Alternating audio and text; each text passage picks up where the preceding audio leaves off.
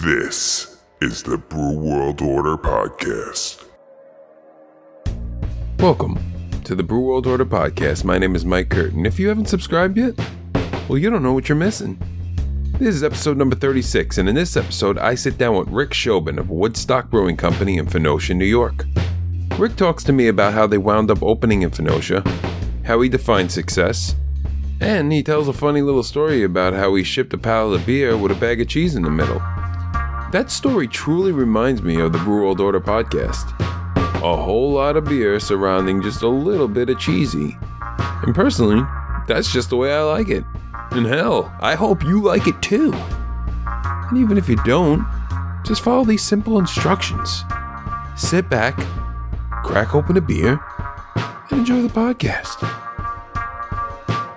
Hey guys, I'm Mike Curtin. This is the Brew World Order podcast, and today I'm with Rick Shobin of Woodstock Brewing Company in Phoenicia, New York. Scott Shimamura had caught the interest to start homebrewing when he went on a craft beer retreat with some buddies. There, they were all trying their own homebrews.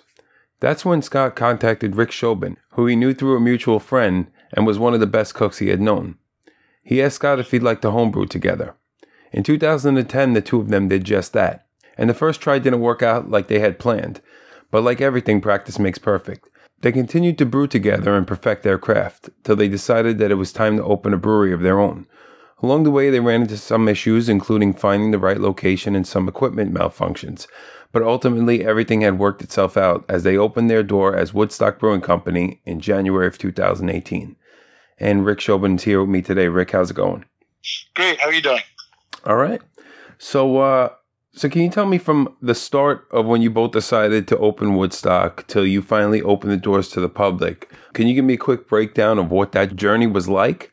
And also, what was one of the hardest things that you had to deal with or overcome when making that whole thing come together? Sure. Well, we, we started in my garage in in, um, in Woodstock, and it was more of like a weekend homebrewing thing, and that turned into a let's move up here full time and look for a spot and um, and work and work on the beer. And we started looking at Woodstock, and there was nothing big enough or that would been, have been permissible from the town. So we just kept looking a little bit further and a little bit further. We found a building originally that had, was a former gas station, but still had an environmental liability associated with it. So we went. We didn't go with that project. And then after probably two years of searching, we found um, something between Woodstock and the town of Phoenicia, Okay. um, which is um, was in a strip, uh, kind of like a sh- like a rural strip mall, right. and um, and it wound up being like the perfect space for us. It's big enough. It was first four thousand square feet. Now we have eight thousand square feet, but it has a lot of parking and the, the ceilings.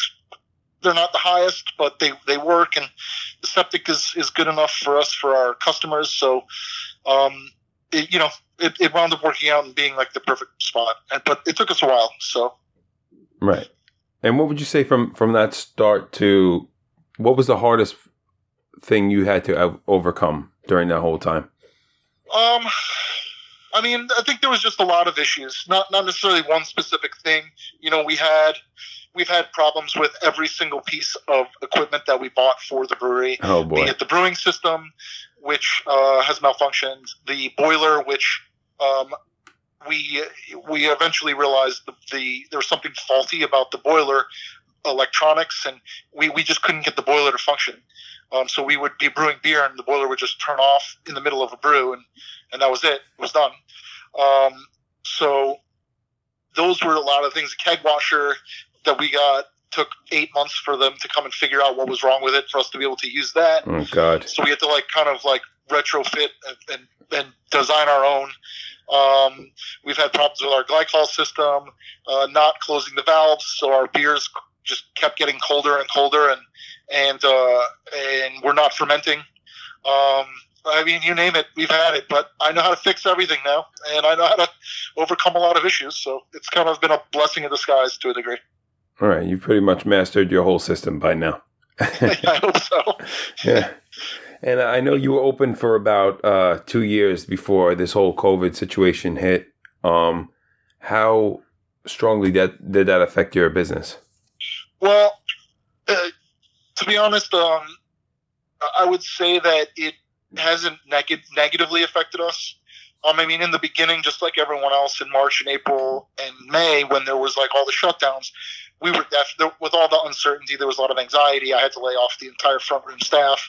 Um, we kept a couple people to help sell the beer and to help sell the food. But and then we had our kitchen staff who was making food that we would sell some of, but clearly not enough of. Um, and, and that was you know very stressful and and quite frankly I didn't know what was going to happen.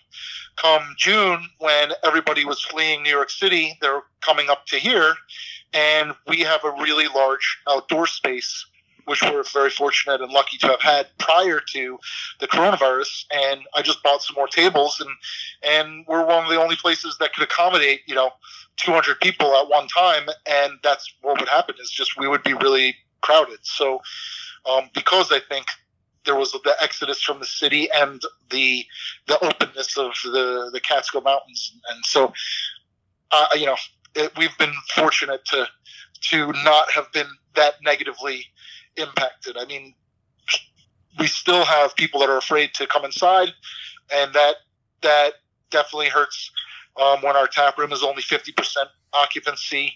Um, now that it's winter and it's freezing up here, and you can't eat eat outside because the food gets cold immediately. It's not so bad for beer, but you have to order food. Right, right. So, so the the winter has become starting to become an issue from a from that perspective. But you know, as long as we can make it through till April or May, I think we'll be uh, okay. Right. So, for you, what was that? I know you. You know, there was a certain point while you were brewing that you hit where you were like, "Hey, let's open this brewery together." Uh, with Scott, what was that aha moment for you?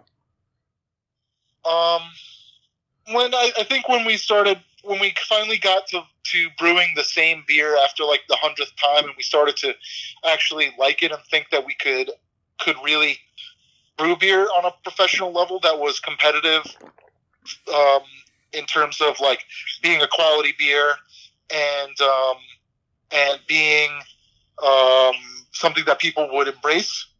Right. And so once that happened, then we were like, let's go, let's go ahead and do that. Gotcha. So, where did you find the, the capital to fund your business?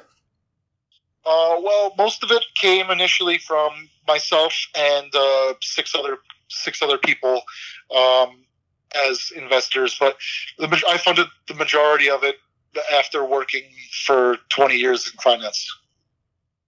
Okay. What was something that you never thought you were going to have to deal with in the brewing industry? Working in the kitchen doing dishes, working in the front room bussing tables, um, washing glassware, um, basically learning how to be a contractor and and I mean I can pretty much do anything that is associated with the brewery and I never it's not that I don't want to I just never thought that that's what I would be doing and my motto for the brewery is like, and for all my employees is, I would never ask them to do something I wouldn't do myself. Right. So when the toilets back up, I go and unclog them. I'll, I will like replace anything that needs to get replaced. I'll, I'll do anything to help them so that they understand that I'm not there who's just bossing them around. I am basically there to help them to execute their jobs better. Right. So basically, you have to become a uh, a jack of all trades, so to speak, to uh... definitely. you know, conquer all conquer all problems at any given moment. Absolutely. Uh, what is a quality that you possess that makes you a good business owner?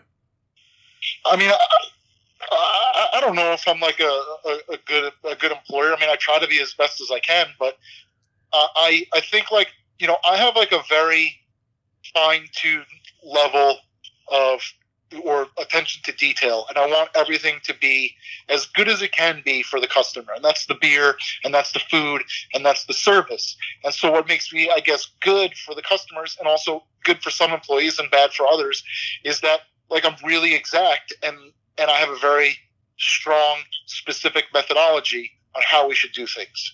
And unless somebody has a better way and they can show me then we just do it that way. But i'm, I'm open to suggestions. And I think that I try to understand the employees from their perspectives of like how they think about what they're doing or what they are doing and try to explain to them or go about it trying to get them to improve themselves so that we're more efficient. And i think that's would be what it would my, my answer for that question. Right. So I'm sure I'm sure you've met many people now, uh, come across many people in the beer industry. Who do you think has inspired you the most in the beer industry? I don't know if there's any one specific person. I mean, the the whether it be our sales guys from our distributor or or like our brewer who will do anything, work 24 hours a day if he has to. I mean, or our kitchen staff who's amazing.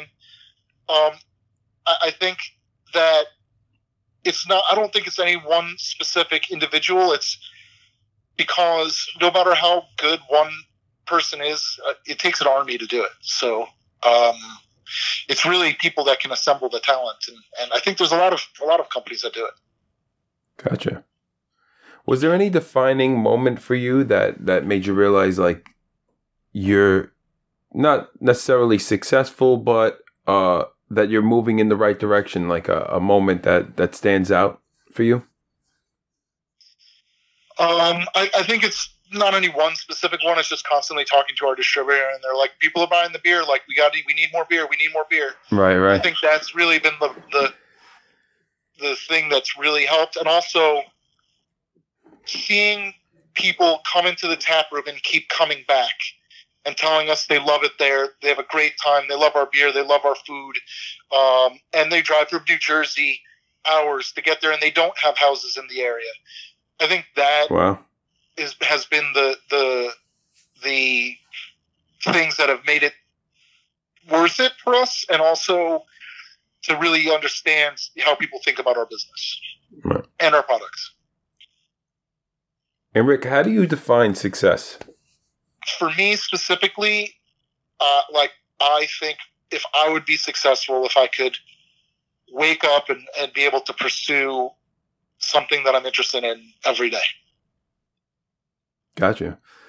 And how important is a, a mental break for you from it all? I mean, I don't know if you were, have been able to take one uh, since starting.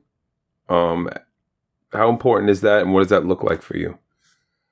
Well, I think that that it's if you're interested in what you're doing truly, and this is for me, this has always been something like in my jobs where I start out and I don't know anything, or I know I you know I, I know a little bit, and I want to learn as every as much as I can, and and I don't need a break when I'm doing that. I'm trying to digest and absorb and get as much experience as possible. And eventually, like you have the law of diminishing returns, where you're not learning or you're not running as fast as you were when it started, and you start to like need more frequent breaks. So I think for me, it took like almost two years where I, it, I was like, I was fine to go to work every day, 18 hours a day, seven days a week. And then when it started to become a little bit more redundant, then I needed to take more frequent breaks and, and clear my head and, and, you know, not go to the brewery. And, and now it's, now I found a good level of where, of where that is. Perfect, perfect balance, basically. I mean, I mean, that's what we're always trying to seek. So. Right. Is there a way you you stay ahead of your competition? And if so, how do you go about that? You know, I try not to think about the other breweries and and and what they're doing. Um, I just focus on our business and what we're trying to do, and focus on the customer. I mean, you know, clearly there's there's amazing breweries out there, even like within 25 to 30 minutes of us, and they make great products, and they all make different things. And so, you know, some of them we across the country, some guys we try to emulate, and other other way other products we just we look at them and we know they're popular and we don't like them. So, I mean, I think it's just a it's a balance, but it's really give trying to give the customer what they want. Right. What are your strategies for marketing?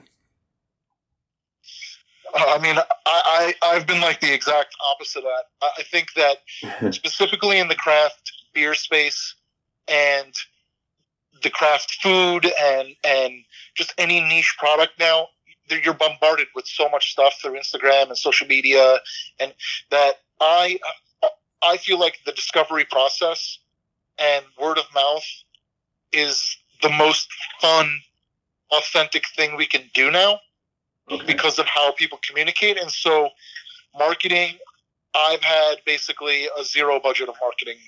Like, I do not spend any money to do it. Um, the only thing we do is tell people they can look for us on Facebook and Instagram because that's our, our medium to get out there. But um, is really like I rely on word of mouth. And I figured it's kind of like Field of Dreams. Like, if you build it, they will come. Right. Maybe. I hope so. You're right. So since you since you started your business to now, what do you think has changed the most for you? Whether it be in the industry or even in your own business. I mean, this it's really.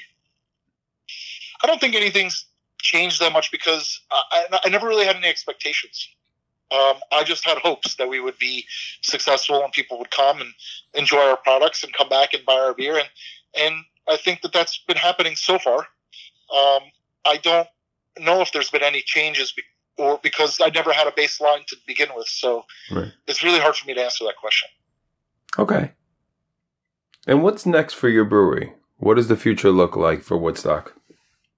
I think we're just going to keep doing what we're doing and trying to expand our specialty beer um, footprint so that we can have more varieties, cans, and like you know we don't we don't we never canned a dark beer before because we just don't have the space to to hold it. Okay. And um, so we're going to try to get more space so we can can more variety of beer, more more IPAs, um, more lagers and pilsners, and um, and some sour beers.